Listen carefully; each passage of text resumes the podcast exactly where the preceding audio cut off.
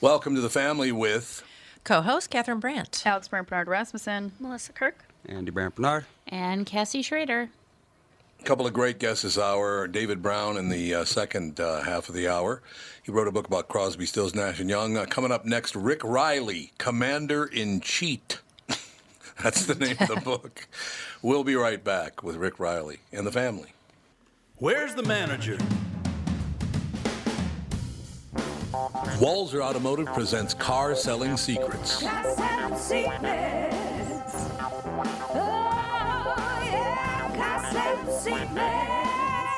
Join me, Tom Bernard, and Doug Sprinthal as we talk cars, how to buy them, how to lease them, how to make the most of your money, and much more. What's it going to take to earn your business right now?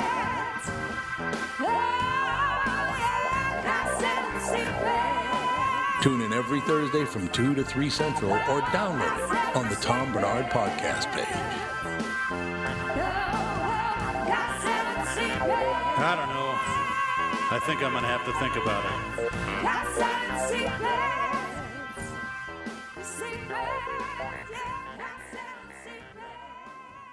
Michael Bryant, Brad Sean Bryant, what's the latest? Well, basically, we're trying to represent people who have been hurt, then talk to them before they talk to an adjuster. Uh, one of the key points is to make sure you know what your rights are before you start talking to the insurance company and they start asking you questions or they try to settle your case early and cheap. Well, what's interesting to me is, you know, a lot of people have fear of attorneys. It makes them very uncomfortable. They get nervous about it. What should I do? I've known Michael for years and years now, and I would highly recommend you. So that should be good enough for everybody because I don't endorse people who are dirtbags. Well, I, I appreciate that, um, but I guess the key is is people think I'll charge them if I talk to them. Right. So a lot of people call me up. It's like, how much is this going to cost if you call me back? Like, you want me to call you back? How much will that cost? I don't charge people. The only way I get paid is if we recover, um, if we get money from the the other side. And there's a lot of people I talk to that I never get paid for that are just part of giving them advice to make sure they know what they can do and what their rights are. And your record's terrific as well, we should point out. That works. It's been good. It's been good, ladies and It's gentlemen. been good. And how do they contact you? And uh, e- either through our website, which is minnesotapersonalinjury.com, minnesotapersonalinjury.com, or at 800-770-7008. Michael Bryant, Bradshaw, and Bryant. Ooh, good music today, sister. That's all I know. We're stacked uh, this hour. Darkness, Dave hit the road, but thanks to Darkness for coming in. I always like talking to him on the show. Tell me when Mr. Reilly's ready to go, and we'll He's on the phone. jump into it. Oh, he is good. Excellent. Ladies and gentlemen, Rick Reilly, Commander in Chief, How Golf Explains Trip. How you doing, sir? I'm good. How's it going there? Marvelously well. Uh, I do this afternoon show, and then I also do a morning show in Minneapolis on KQRS Radio. And uh, we talked last week about this. I'm Wow. so glad to see you on the docket for the afternoon show as well. That's all I do is work, Rick. I hear you, buddy. No, actually, we talked about. Uh, I hear you. Ta- we talked about playing golf. You made some great points. Uh, the the book's called Commander in Cheat: How Golf Explains Trump, an outrageous indictment of Donald Trump's appalling behavior when it comes to golf, on and off the green, and whatever it reve- and what it reveals about his character. Well, first of all, um, anybody that has to tell you over and over again, "I'm the president," is kind of odd to me. Yeah. Although I do think that you should take take the lead from Donald Trump, and you should call yourself the Rick. What do you think? He went with the Donald, so you could go with the okay. Rick. Well, I think it was taken. Remember that ad on ESPN for years? Here at the Oh, Ritz, yeah. it was a guy that had no life. Yeah, that's kind of my life, so that's fine. That was That's right. gone. Was the Rick.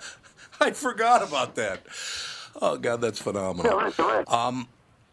Yeah, uh, we talked about. No, have you've never played golf with Donald Trump, have you? Yes, oh yes, yes I have. In fact, uh, Oh, it's quite an experience playing golf with Donald Trump because he doesn't just lie about himself. I mean, he lies about his handicap, says he's a three, he's really a ten. He lies about winning 20 club championships.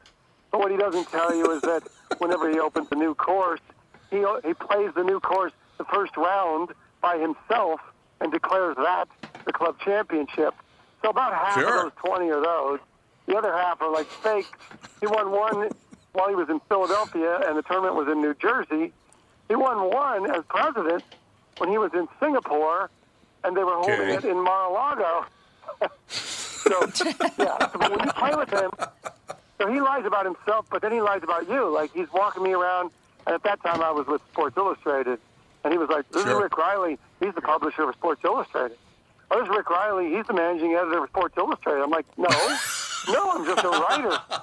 And then he'd be like, uh, "Oh, this is Luigi. He was voted. Uh, he was voted best spaghetti chef in the world." And Luigi's looking at me like, "No, I wasn't." and I'm like, "Why do you lie about me? Why are you saying about me? You don't have to lie about me." And he's like, "Ah, it sounds better." And I remember my buddy had dinner with him and Melania in 2016, and she, and they said, "Well, where, where are you from, Melania?" This is the first time they'd met her, and she said, "I am from Slovenia." And Trump turns to her and says, "Say Austria. It sounds better." Oh my God. You're from Austria. I mean, this is nuts making. This is crazy. I think it's wonderful. It's just that anybody that lives in that world is is this all about? And I, the last time I talked to you after we were done talking, I wanted to. Uh, I thought of this whole situation. Is this all because his father pushed and pushed and pushed, and he was a very successful man? Is this all about trying to compete with Daddy? Well, you know, I got I had a long talk with the with Trump's biographer, a woman named Gwenda Blair. She's written three three books about his life, and she said it absolutely is. The the father Yeah, would take the yeah. boys, never the girls, and say, "You have to win, win at all costs. I want you to be a winner." Um, and so he didn't. His father didn't play golf, so Trump didn't play golf until he got to college, and he learned in Philadelphia at this. Uh, it's a municipal inner city course called the Cobbs Creek. Well, Cobbs Creek Sure. happens to be a hotbed for gamblers, con artists, hustlers. You know, the kind of guys like you're playing him in a match that comes down to 18, and he can't find his ball, and then he says, "I found it," and it's not possible because you're standing on his ball. that was, that's the Yeah. famous thing that happened at Cobbs Creek. So he somehow got the idea in college that you got to cheat your opponent before he cheats you. And the book is full of stories, not just cheating, uh, not just cheating anybody, cheating Tiger Woods, cheating Mike Tirico. I mean, Sure. uh, Doc Rivers, just a bunch of stuff. So, but also cheating people that he owed money to. Like he about broke this one architect. He owed him 500 grand. Ended up giving him about a hundred. Uh, he got sued by the the little company, a little guy named Carlos Enriquez in Miami who painted Doral and was owed 300 and Donald wouldn't pay it. Right. And they said, why? And he said, I paid you enough. He had to sue the standing president of the United States and won. God. And, and, and fees. So it's like the world's upside down. Like we have a guy that doesn't pay his bills running the country. You know, Rick, let me ask you a question because it's always confused me about these people will do anything for money. They'll cheat their friends. They'll cheat everybody comes in just all about money. But uh, there's an example of a there was a guy in, in Minneapolis named name Irwin Jacobs, and he you know worth a couple hundred million dollars. He was a corporate raider back in the '80s, and his wife came down with uh, dementia, and she was in a wheelchair. So he shot her and then shot himself. So all of that money made no difference. Yeah, I. I mean it was a hell of a story. Just happened last week, Rick. Well, It- not to correct you, but money. it's not about money for Trump. Because Trump, No, Trump really? is very generous. And no, it's not about money. He'll pay for the caddies. He, of course, it's his club. And he only plays his club, by the way. And he has Mm-hmm. a jerry rigged cart that he goes 50 miles an hour and no one else gets to have it. but it's just about beating you. It's just about saying he kicked your ass. Like with me, really? he took a gimme chip in.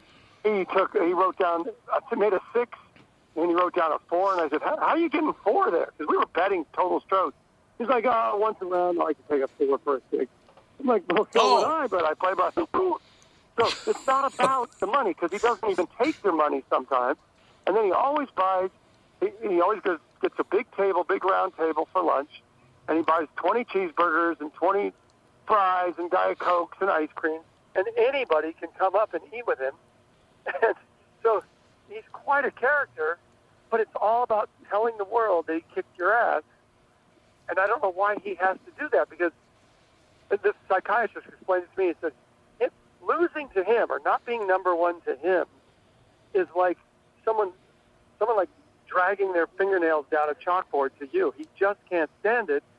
Right. And so even if you beat him, and I have a few stories in the book about people that beat him, uh, Oh. he's like, he won't pay you. He doesn't want to pay you. And when he finally pays you, he usually says this, which is, it's okay. I got a hot girlfriend and a white Rolls Royce. So There now you he's go. trying to say, yeah, it's okay. I'm the president and you're a nobody. That's literally what he has said to people. oh, God. Um, oh, by the way, So before I forget win. this, I I don't want- know why. He just has to win. I, I want to mention this to you. I, when we were talking last week, I talked about the fact that I'm not a very good golfer, but I've had a couple holes in one. And, and Rocco Mediate, I told you, is a friend of mine, and I told Rocco what you had said to me, and Right. he thought it was brilliant, and I did too. You said at that point, when you made those two holes in one, you were better than Tiger Woods. And by the way, that was a bit prophetic there, Mr. Reilly, because Tiger happened to win the Masters Oh, right. yesterday. So that was a good call on your I part. almost made a hole in no- one on 16, which would, Yeah. would have reversed the Earth spin if that ball would have gone in. I think you might be right. You know, But I, I, incredible. I just think I, I just think the whole idea of uh, well, a lot of people do cheat at golf, or at least fudge things. I don't know if you. I, I, it is still cheat. Uh, is it cheating if if you're not gambling? It is to me, but some people don't. Well, if I'm not gambling, what do you care? Well, it's not your score. Uh, yeah, of That's, course, you know. cheating. And I mean, and maybe I'm just too sensitive about this because I was brought No. up to say, my dad said, you don't cheat your friends, you don't cheat your opponent. Uh, golf is a game of gentlemen. We call our own penalties. There's no, there's no reps in golf, pretty much. Right. And so I think it's just wrong. I always say golf is like bicycle shorts. It reveals a lot about a guy. And the way he cheats, I mean, he kicks it out of the rough so often, the caddies at Winged Foot call him Pele. So, I mean, it, it says a lot. It's a window.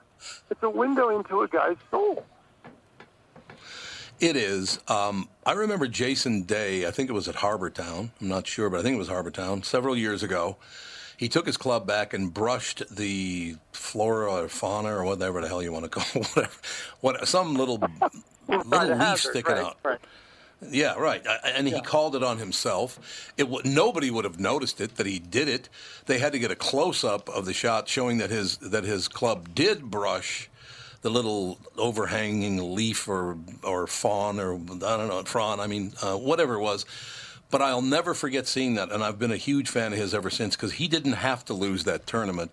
He did lose it because he called a penalty on himself, and I've loved that guy ever since. Well, that's that's a great story. It's no, nothing like Hale Irwin, 1983 British Open, Sandwich, England. I had a one-inch tap-in putt and just kind of knocked it in. And then when he signed his card, he said, "No, no, I didn't shoot 68. I shot 69. I whiffed the first attempt at that." It just looked like he was, oh. you know, getting ready to putt it. And so he missed the playoff in that major because he was honest. I mean, this happens all the love it. time. Gary Player and Tom Watson don't even speak to each other now because Watson accused Player of bending a weed once at a Skins game. I mean, not even. It's just a you know silly season, and Player said he didn't do it, and Watson said I saw you, and they haven't spoken since. So cheating in golf is is like, I mean, he look. This is a guy that drives his cart on the green, so he doesn't really care Oh. about the rules. He doesn't care what you think of him.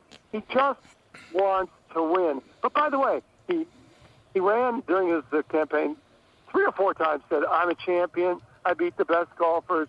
Hardly anybody beats me." And I so I looked it up. At Pebble Beach Pro Am, he played in it seven times. He never came close to making the cut with his pro partner, even though four of the seven times his pro partner did make the cut. At the Lake Tahoe Celebrity Challenge, he played three Yeah. times and never finished in the top half. And of course, one time was the time at Tahoe where he fed both a porn star and a playmate. So maybe he was tired. I don't know. Sure. He just it wore him out. He didn't have the energy. He didn't have the legs that he once had. So it all makes sense to me.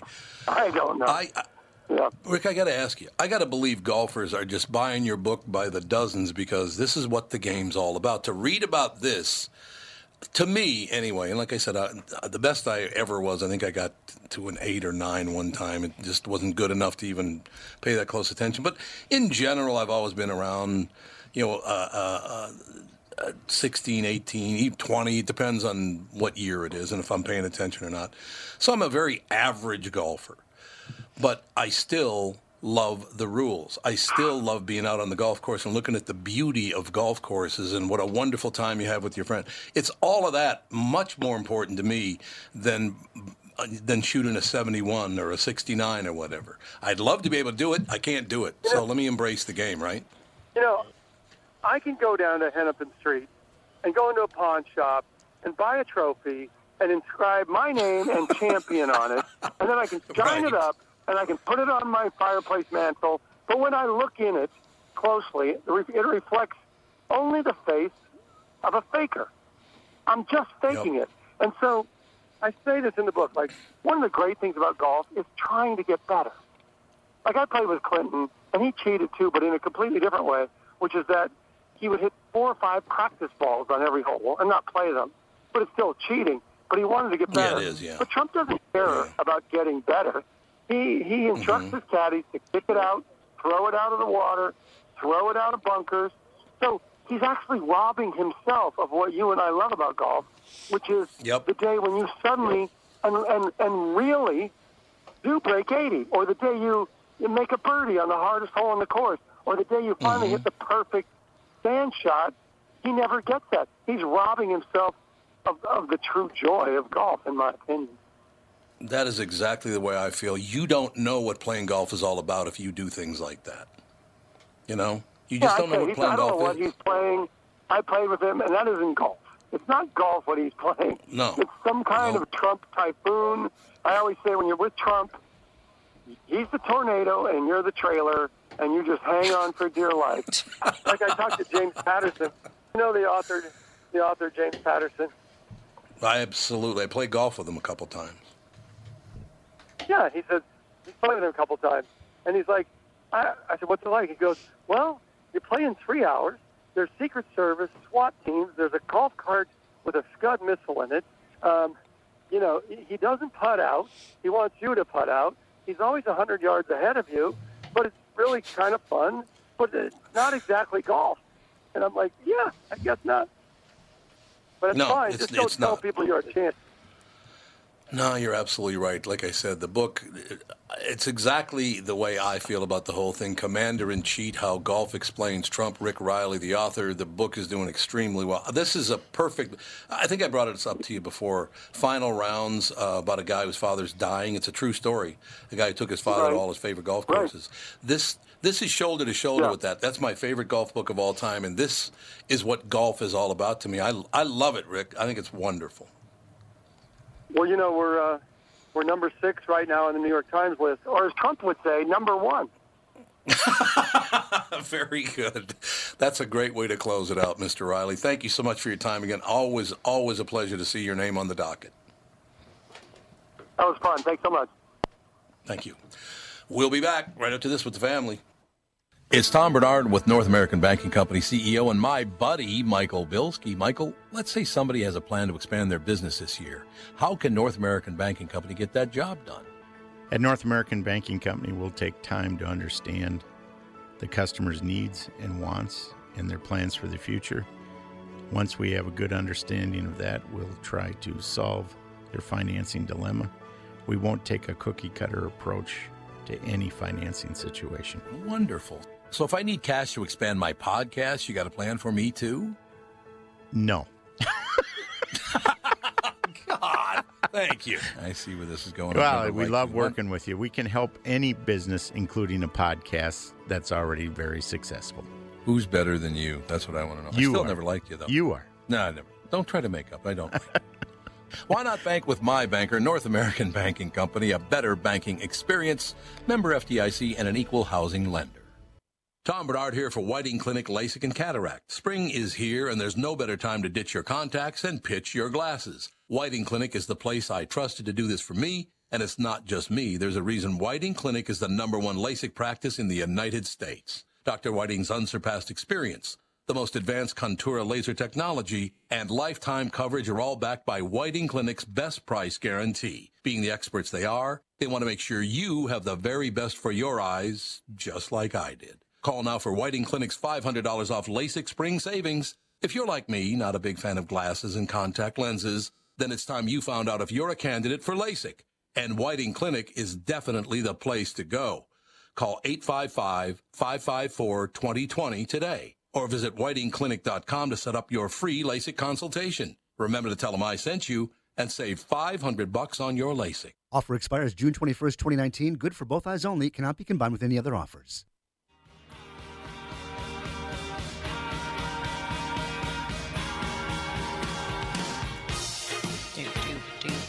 Do, do. Do do do do do do do do do do do do.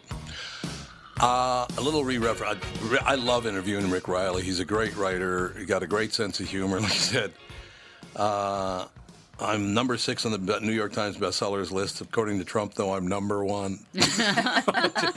was very funny. He mentioned James Patterson, and I, and I said, yeah, I played golf with him a couple times. Uh, and Andy and Alex will understand this. He was a member at Breakers West. Breakers Rees Jones was the name of the golf course.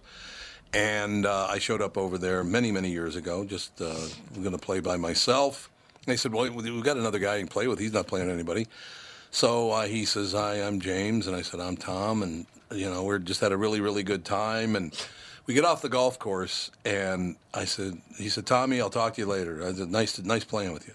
I said, James, thanks a lot. It was a lot, a lot of fun. And the pro comes out, he goes, Do you know who that was? And I said, Yeah, James. He's a nice guy, really nice guy. And he goes, uh, That was James Patterson. James Patterson has written 114 New York Times bestsellers. What? Yes. How? What? 114. I love his books. How do you do I do. do that? That There's no way he could do it by himself. Not a that chance. guy's No. richer than anybody. What, I wonder what his net worth is. We talked to him. He wrote a kids book or something, didn't he? Yeah, he did, absolutely. Or He absolutely did. uh, something. But uh, I would uh, let's see. I'm gonna, I got to put in James Patterson's net worth because he has got have more money. Than got nicest guy in the world, by the way. Very. He's just really humble. Like, he never told me, yeah, I'm that phenomenal writer. Uh, you know. Can you imagine how nice it must have been just to be able to go and have a do Yeah. yeah without oh I love your books oh I hated this one oh why'd you do that to that character I mean it would be just so nice just be a person for a day and be able to go golf I'm sure he appreciated that By the way, I looked it up. James Patterson, uh, as of uh, April 4th, 19, uh, 2017, was worth $750 million, and he makes 90 million a year, so he's now a billionaire, pretty much. holy lord That's pretty good for writing should have made better friends with him Yeah, James, where are we hanging out, man? Well, I talk to him about borrow five times a year. Hey, can we borrow one of your five jets? yeah Yeah, he 114 bestsellers, and I think Alex, you're you're right. He, there's no way he could write all of them by himself. He No. probably does the final the final read through and whatever. Yeah. But he's written a lot of books, 114 bestsellers. That is un, unbelievable. Uh, great guy though. That's oh, by the way, he's still not the richest author in the world. You know who that is, don't you, Andy? Richest author, J.K. Rowling, Who is the richest? You got it. That's exactly who it is. which is depressing, deep. but hey. Yeah, it is rather depressing. I mean, Harry Potter's Uh, good, but it's not that good. It's not richest author ever born good. no, oh you I- were pretty that's, into it when you were 12 Oh, I love Harry Potter. Okay, you ready? Top 10 richest authors in the world. John Grisham, number 10. Barbara Taylor Bradford, number 9. You got Pleasant Rowland. I never even heard of her. I don't even know who any of these, these people, people? are. number 8. Nora Roberts is number 7. You heard of Nora. Danielle Yeah. Steele, you've heard of her. yeah Uh, Stephen King is number 5. He's worth 400 million. Paulo Coelho. I don't know who Paulo Coelho is. He's a Brazilian novelist, but I, I never No even heard of him. Candy Spelling. How the hell can Candy Spe- Candy Spelling is a net worth of six hundred million dollars? Well, wait a minute though. Who? Not all of her fortune is from her work as an author. Yeah, it's when Aaron Spelling died and left it to Oh, her. so this is a You can't fake call her- list, basically. Yeah, apparently, apparently this is a fake. James Patterson is number two and J.K. Rowling is number one. Those two, those two are accurate. But um, yeah, it was just it was so nice. I, I didn't realize it because at the time he was probably only worth about you know six hundred and fifty million. You wouldn't have thought the guy. You thought maybe, oh, maybe the guy makes a couple hundred grand a year doing what he does. Nicest guy, just a kind of a goofy looking guy. You know what I mean? Just kind of is nicest guy in the world, but he just he didn't, There was no pretension. There was no hey, you should know who I am. I'm the greatest of all. It it's, was amazing. Uh, it was a lot of fun. I will tell you that. And Rick, I'd love to play. I'm gonna have to get a hold of Rick and play golf with him someday. That'd be fun. I think I'd have a ball doing that. Show up at the manse. Yeah, show up at the manse one. I'll do that. Hey, Rick, let me in. James Patterson, let me in. Come on. You know, uh, James Patterson is no longer a member at uh, Breakers Rees Jones. He's now a member where? Take a guess. In, in West Palm Beach, Florida. Where is he a member? Mike, who? Trump International. Ah, He's a member at Trump International. that costs like a half a million to get into, doesn't it? uh, or five, more? yeah, 500 grand to get in. Just to play golf. Just to get in. Yep. I, You're absolutely right. like, man, you must just have money to like to burn. Well, speaking of Trump, he has landed in Minneapolis, and now he's Oh my at some trucking thing. I. Seriously, Yeah. how many people called in sick today because they can't handle it? I'm sure there's people just dying in the streets because Trump's in town. You know, by the way, John Lastman is the producer of the morning show. You can tell what a commie he is because he didn't even bring it up on the show. You know, I, I just, whatever he brings up is what I read. So I don't think about what stories we're going to do. And I realized after the show was over, he didn't even mention the president was coming to Minnesota. No. Like, okay, yeah, commie. Way to go, commie, last mental. Oh, yeah. What do you think? What do you mean, well, yeah? Maybe I'm just saying he's a communist. What Uh, are you gonna do? on a lighter note, I hear you went and saw a movie this last weekend, Tom. Oh, what a great recommendation, by the way. Uh, Catherine and I did go see Shazam. Uh, we both loved it. We loved it. We thought it was really, really good. It was too long. It's two hours It and was 12 not minutes too long. long. Two hours and 12 minutes? Anything It, over went, it moved along. child movie length. My My dad's like, it's too long. He's the Attention of a attention. yeah, I was gonna two-year-old. say, he's the attention span of a four-year-old child. Hey, the original Dumbo was 64 minutes. That's all I know. Yeah, exactly. Love it. No, Shazam was really good. The it's kind of an anti-superhero movie. The villain in it is really scary. Uh, Shazam is wonderful. The kids who are in the movie with him are wonderful. Yeah, they were. Very, very funny when he, he finds out he, finds out he has all these powers that he didn't know he had, know. which is pretty cool. Yeah, it was a great recommendation, Cassie. We both loved it. Yeah, I, Catherine, you loved Yeah. it. I'm she already gonna- knows. I already. St- yeah, I'm gonna take I'm gonna take Dave to it this afternoon because he hasn't seen it yet because he was on the He'll road. love it, I think. So I'm Yep. like, oh, we have to go see Shazam because I I was cracking up laughing in the movie theater. I was Yeah. not. Yeah, ex- it was actually I had, funny. I had low expectations because it kind of looked cheesy in the Mm-hmm. trailers, but it was a pleasant surprise when I saw it, and I can't wait to see it again. I think it's probably one of my all-time favorite superhero movies as of now. Yeah, I could see that. Would be for me because I don't like superhero movies, Mm-hmm. but this anti-superhero movie it doesn't mean he's not a hero in it. Yeah. But he doesn't take himself very seriously. I will tell. you. It's kind of like uh, what's the other one? Deadpool. Yep. Yeah, Yeah, Deadpool. yeah. I like just- the first one of those two. Yeah. It's just more family friendly humor than Deadpool. like I wouldn't Yeah. take a kid below fifteen to see Deadpool. This one you could Which take a one was- No. ten year old too. Which one was Bruce Willis in? a superhero movie. Yeah. No, he was in Unbreakable. Oh, you were th- but yeah, that's not a and Glass. superhero movie. Glass. That movie was I technically didn't it like is, but- Glass. but it's not like a Yeah. yeah. Yeah, that's true. I That- didn't yeah, like right. Glass. I didn't like it. Well, Glass was the last one, wasn't it? yeah, that was the one with was all terrible. three, all three of them. I know he's running around in that coat. It's like this does not make. Ugh, I didn't like it. Well, plus the fact all three of them just walk. All three of them just walk through the movie. Yes, They I'm going to go did. downstairs and then I'm going to crush his skull. Which is a- Okay, go crush his skull. Which is a bummer because they're all three really good actors. Yeah, they are. They- but they, They don't care. were not into it. Oh, by the way, in The Simpsons last week, they got. I love it when they take shots at people. Krusty, Krusty Lou, right, is doing it, and and and Marge ends up producing a, a successful TV show, and he Krusty's not not happy with Marge, and he walks in his trailer and he goes, "You know who's completely impossible to work with?" And one of the kids goes, "Bruce Willis." but my favorite thing in the mo- in the show was Krusty Lou Productions. She's doing a show and everybody loves it. And Krusty says, and this is a commentary on how out of whack we are with media in this country. Says they ju- the ratings just came back for the show, and you set the all-time modern record for viewership, zero point six. Yeah, that's true. it was very fun. That we've talked about that on this show. and I've talked about it on the morning show. This world has got to adjust to the fact that the demos are not what they used to be, and the fact that for television you want to hold on to an 1849 demo, you're insane.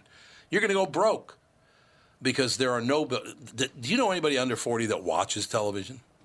I mean, I'm talking about broadcast television. Do we you? do Do rarely. We DVR things. Mm-hmm. You DVR things, but you do watch it. Yeah, Alex, do you watch any broadcast television? We Dan DVRs things for himself. Well, like what though? 60 Minutes in 2020. Oh, he likes wow. The likes the oldest news man. shows, Is he? he 80? He's the He's oldest 80. man in the 80. world. Yeah, he eats ice cream and watches 60 Minutes in That's 2020. so and, funny. and Shark Tank. 60 Minutes. And Shark Tank. Oh, Those Shark are his Tank, three too. shows that he watches. I'm Okay. like, you're 80. the oldest I man. never, I never watch anything live. Everything's DVR No. because I can't watch. I'm too busy to sit down Yeah. and Can't watch stand things. commercials. I watch things on Hulu. Well- but yeah, I don't watch anything. And then like also when you know my work schedule is until eight. What's what's on past eight o'clock on a normal Yeah. night? You know. Anything you DVR'd. yeah, exactly. So Yeah. like you have to DVR now. Yeah, I watch things on Hulu. kind of. I don't. I wouldn't even I know. need like a Yeah. television screen. I watch everything on. Like when I do watch something, it's always on my iPad Well, see, in a dark room with what a you sleeping guys are baby next to me. What you guys are talking about is making my point. The fact that you won't watch watch commercials makes Yeah. every one of those TV series uh, worthless to an advertiser. Nobody watches your commercials. Why would you buy them? Yeah, Well, the only thing they can do is do they can do product I was gonna placement. say, yeah. They can Yeah, do they can, some yeah. nefarious way of getting you to buy their stuff. Well, I do love. I love Ooh, that when they first started doing product placement. I just thought it was wonderful. Go to a movie and the guy would go, "Hey, sir, can I help you?" Yes, I'd like a Pepsi Light. like what? Wait a minute. Yeah, that's. I don't know. They're good, but I don't know if they're good enough to just call it out in a movie. Have you noticed too, like when we watch Will and Grace, all of a sudden it'll Mm-hmm. pause in the middle of the show and it'll say, "We'll be back right after this one-minute commercial break." So they're Yes. even letting Yep. you know how long the commercial break is. So you're like, "Oh, a minute's not that long." So Yeah, like, then I'll you don't through fast yeah. forward. Yeah. So yeah, now No, they're that's exactly it. forewarning you how long the commercial break's gonna be. So you have one Yeah, minute think, to go to the uh, bathroom. Yeah. Something. I think that that's exactly exactly the problem they're having is that even though you are under 40 and you do watch television, you don't watch it live and you don't watch the commercial. No one Well, does. even I mean, we always record everything, and if we we do. want to sit down and watch something, we always look on what's the what's on the recorded list first. Yeah, we do. true. That's Yeah. very, very That's what true. we do. So the only thing that's watched on television by people of all ages would be sports. That's it. Mm-hmm. The Super Bowl, the World Series, you know, the NHL championship, the Stanley Cup, the NBA championships, uh, college games. You'll watch that live on television, and and even that, I got to be honest with you, when I watch the Vikings, I record it and sure go do. go in an hour late. Yeah. So I don't watch any of the commercials on football even. And Yeah. you zip, I don't even uh, understand how you do that. You zip through the plays, Yeah. and somehow you still know when to stop it and watch it. I'm like, I don't know what's happening. Well, well, in football, there's talent and ability. Apparently, in do. football there's so much like just they're standing around. They're just looking at each other. Yeah. They're having Yeah. a discussion. Let's review They're that play blah, for blah, five blah. minutes. Probably So- like Yeah. half of the the time frame is of them just standing around Yeah. waiting. and Exactly. you yelling at your TV. That's Yeah. yeah. I I do remember we were the first ones, I believe, in the in the state of Minnesota to have what was it called? TiVo. TiVo it TiVo. was Yeah. called TiVo, and, and the oh. guy contacted me said, Yep. I want to give you a TiVo. Sorry. I want to give you a TiVo. So people, I say, I got this TiVo, and they said, what is that? I said, you zip through the commercials. Well, how do you mm-hmm. do that? I said, you record it. What do you mean you record it on like a tape player? You can pause live TV. yeah, I know. I They- was like, I'm all about this. They had no idea what the hell I was talking about. I will never forget. But it took them a hell of a long. Remember how when they installed the TiVo, how long it took because there were all these wires to everything. I I don't remember that. Oh, God, I just yes, remember took loving it so very much. Yeah. Well, you set the tone for everybody else, so it all worked out in the end. But yeah, that's one of the problems that TV has is that people don't want to watch the commercials. And I did own my, the the uh, what is it the ELR Cadillac ELR I had oh yeah. that had delay for radio, so you could you could pause radio and then zip through the commercials. My It did? My Yeah, out, my Outback did. has that. Interesting. oh, it does. Yeah, like if I and if I talk to somebody on the phone, like if somebody calls me or I call them, the radio pauses and then starts back where it was before I took the call. Really? Yeah. pretty Within good. within a like a couple minute gap. Like if I were on the phone for 15 minutes, I don't think it would be that long, but Interesting. Mm-hmm. yeah. It's kind of cool. Yeah. We shall take a break and be right back in a couple of minutes. David Browne, Crosby, Stills, Nash and Young, the wild, definitive saga of rock's greatest supergroup. Right after this with the family. What are the things you want to avoid when it comes time to sell your home? Hey, it's Tom with my realtor, Chris Lindahl. If you're like most people, it's things like open houses, staging, decluttering, repairs, maintenance, and all the people coming through your house. Hey, Tom, the Guaranteed Offer program from Chris Lindahl Real Estate was created for people like you so that you can avoid the things that you don't like doing when it comes time to sell your home. We have been presenting offers for homes in most price ranges. Homeowners are loving our Guaranteed Offer program, especially how much money they are making on their home sale without the inconveniences. So, this program is for all price ranges and conditions, including perfectly maintained homes. Most homes do qualify. To see if your home qualifies, go to chrislindahl.com and click Get Offer right now. Will you be the next homeowner to accept an offer from our Guaranteed Offer program? Find out now. If you qualify, you will get an offer in 48 hours or less. And the best part is, you get to pick a closing date that is convenient for you and close in as little as three weeks. Go to chrislindahl.com right now to see if you qualify or call 763 401 SOLD. That is 763 401 SOLD. Tom here for Sabre Plumbing, Heating, and Air Conditioning. Right now, Sabre and Bryant are teaming up to offer 0% financing for 36 months when you buy a new Bryant furnace. This is the perfect time to replace your old furnace with a new trouble-free, energy-efficient furnace from Sabre. And when you buy Bryant equipment, you're getting one of the most trusted names in the industry. This 0% offer is available for a limited time. Call Sabre Plumbing, Heating, and Air Conditioning to find out more, and please tell them that Tom sent you. Sabre and Bryant, whatever it takes.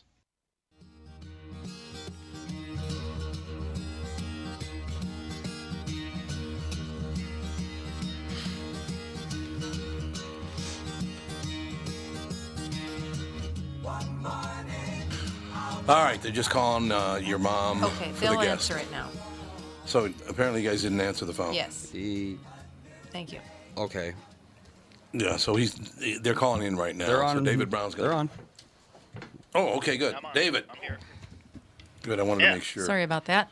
I wanted to make sure we got you on okay. because I'm holding your book in my hands. Uh, I, I should mention, by the way, that I've been in radio for 48 years, and then uh, about a f- six-year period right in the middle, I worked at Capitol Records. Uh, so this this book is very, very special to me. I, I got to start, David, by telling you Crosby, Stills, Nash and Young, the wild, definitive saga of rock's greatest supergroup.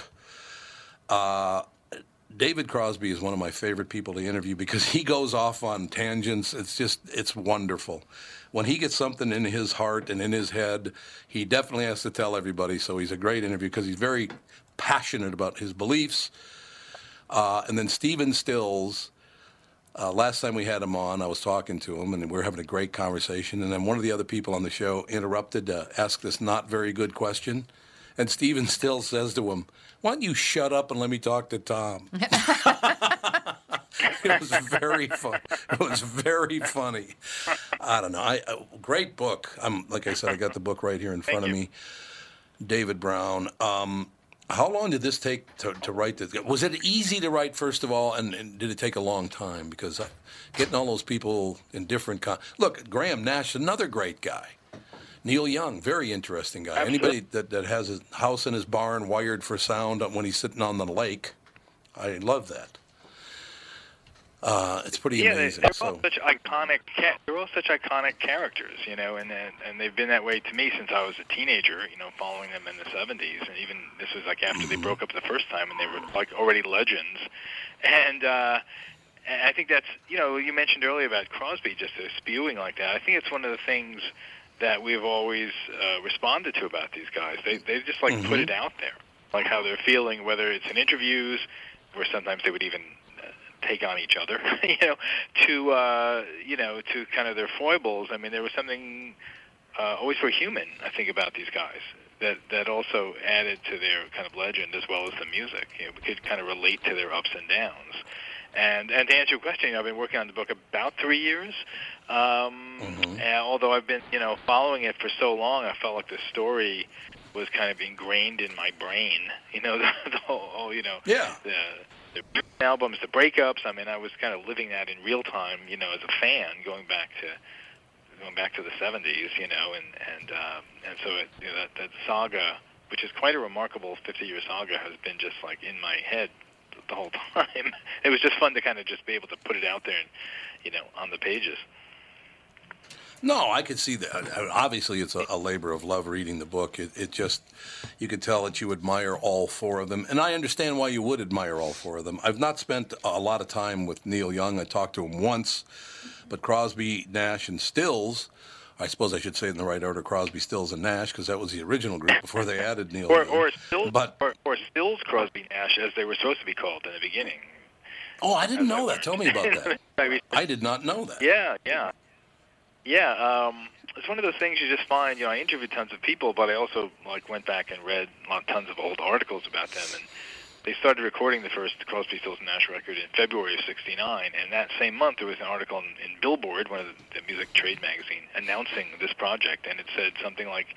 In the studio recording in L.A. are Stills, Crosby, Nash, and it was with hyphens in between each name. And I went, Stills, Crosby, Nash. What what the heck is that? So when I interviewed David and Graham, and I kind of brought that up, and they said, yeah, that was, you know, that was our original name. Stephen wanted that's how he that's how he wanted it to be. Uh, but we talked him out of it because it doesn't sound good. It- you know, Crosby, Stills, and Nash sounds better. And then, you know, Crosby, who's not who's not uh, lacking in confidence, uh, added to me. He said, "Well, also, you know, I- was I was I was in the Byrds. I had the hits. You know, so people knew who I was. Well. so, like you should come Well, first. So, I tell you what, though, So, yeah, Buffalo was, uh, Springfield and and the Hollies, those those are pretty good groups too. I mean, let's not get our. I, look, I was a huge Byrds fan, so I know exactly what you're talking about there. But Buffalo Springfield, fantastic. Uh, the Hollies, you get on the list. Mm-hmm. These guys, as they say, have the chops, uh, and and always did since the what the early '60s, right? Right, right, totally. Uh, and and and yet they created this whole new sound um, with the three of them that was just so fascinating. That didn't, you know, when you heard that first Crosby, Stills and Nash record, you didn't think, oh, they're they're ripping off the Byrds or they're ripping off the Springfield or the Right. Hollies. It was like this whole whole new thing that they created, which is very unusual.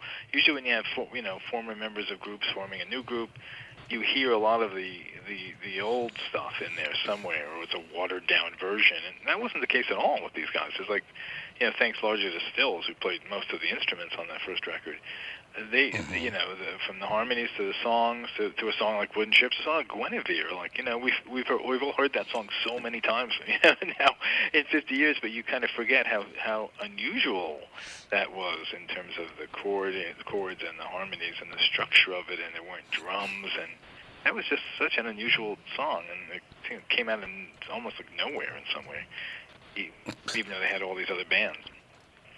No, I, I, I, something just occurred to me when I was a young teenager.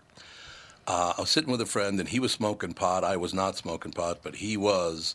And Eight Miles High came on the radio, and he said, "Man, I love getting high to this song." And I said, "That's not a coincidence that you love getting high to Eight Miles High." Okay. great song, though. I mean, what a great song! There you go. They're just wonderful. and of course, All- the, the, the, the, the yeah, and of course, the jokey first name of Crosby and it was Crosby and Stills were a group first, and then Nash came later. Mhm. Crosby and Stills were they, they were jokingly going to call themselves the Frozen Noses, which was not a drug reference at all. Of course. no, no. God, how, were they were, were they accessible to you while you were writing this? While you were writing the book, did, did, were they accessible to you, all of them? Um, I some of them. I mean, I got Crosby and Nash. uh, for for several interviews each, and that was great. Good. Stephen's writing his own book, what I was told, so he wants to save everything. I've interviewed him in the past, but you know he wants to, and I kind of understand that, although it was disappointing. Uh, so, and then I, you know, talked to God about a hundred people from people like Judy Collins and Roger McGuinn of the Byrds and Mickey Hart of the Oh, Grateful yeah. Dead, who hung out with a lot, all the way to you know former managers and uh, some of their some of their backup musicians and stuff who, who were with them over the years, and uh, so yeah, kind of got a, a whole uh, an array of voices in there to kind of tell this uh, story uh, as it as it went through all the different eras too, and all the ups and downs and all the drama. A lot of people along the way com- willing to comment on that. Yeah, I could see that. You know, you talk about the responsibility of being in a band like Crosby, Stills, Nash and Young. The world was changing. You know, all that death that happened in the '60s. You know, JFK and Martin Luther King, and you just keep go down the list. There was all this turmoil. There was a war going on. Uh, Ohio obviously happened. Uh, uh, and, and all of a sudden you, look at this and they, they did realize they have a responsibility to talk about this whole thing. It's not just, you know, let's go and have a date. And there's nothing wrong with the, you know, obviously uh, the Beatles were great at the date uh, songs about, you know, uh, seeing this beautiful girl and wanting to maybe spend some time with her. But these guys stepped right up and said, hey, look, we got to talk about what's really going on in the world, as did other bands. But it was a hell of an era to be a teenager, and I'll tell you that, David. Oh God, I can't imagine. You know, um, you, you know they were. You know, uh, I mean Crosby always, always said said to me, you know, they saw themselves as like the, you know the town crier of the time, especially on something like Mhm. Ohio.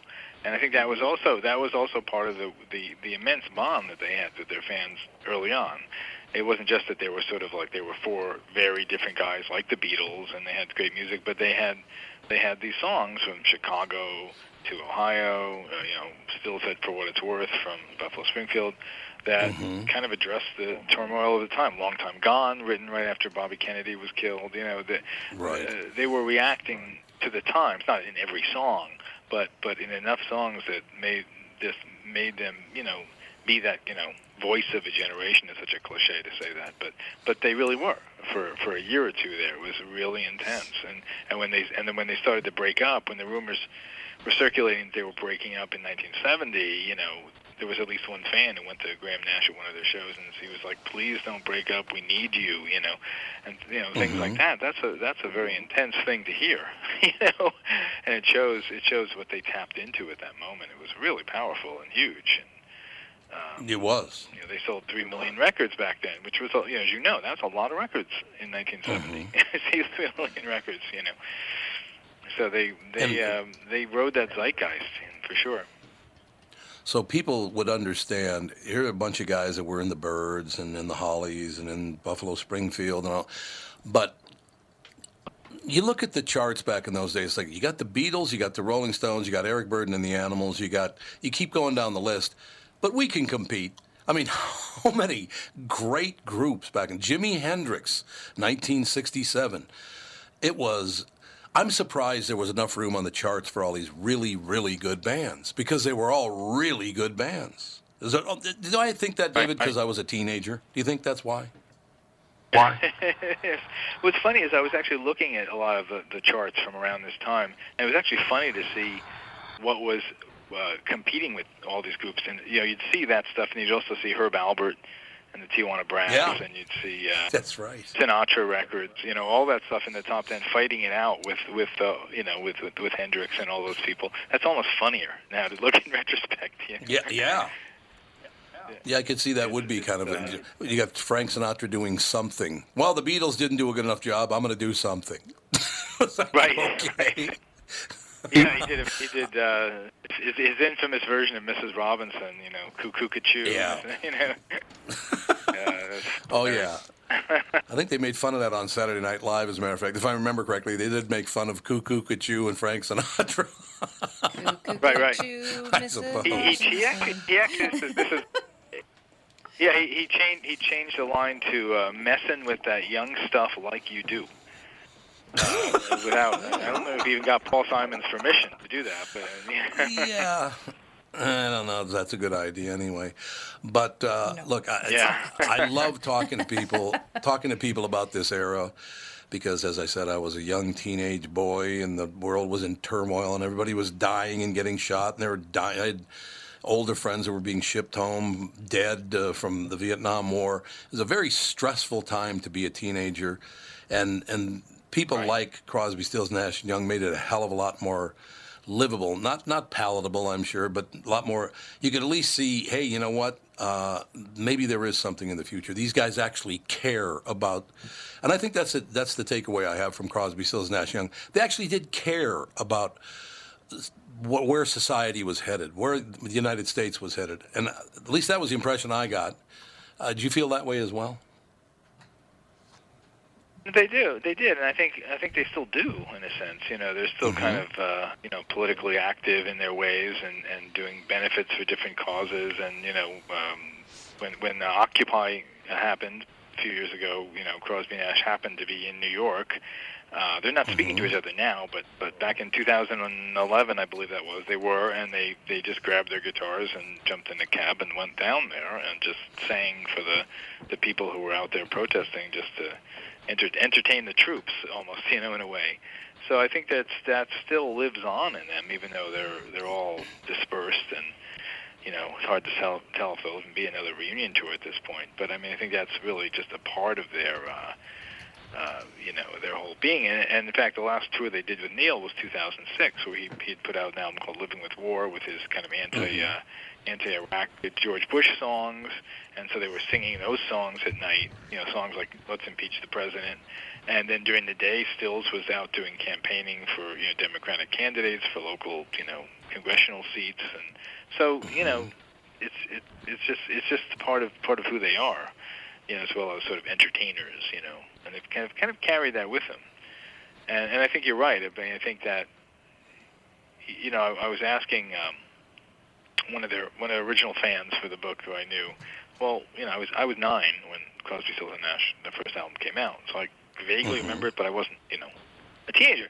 And I said to this friend of mine who was older, I said, "Well, what? Why did that record connect?" And he goes, "You know, you have to understand. The year before, we had Bobby Kennedy killed, and Martin Luther King, and Democratic mm-hmm. Convention, and Nixon gets elected, and here's this beautiful record with these harmonies, and it, it sort of, you know, it was an uplifting record at a time when we all needed that, you know. And Absolutely. that's that's probably right. Yeah. No, it is. And have, Crosby, and Stills, Nash, and Young. it's the dark hour on. Yeah.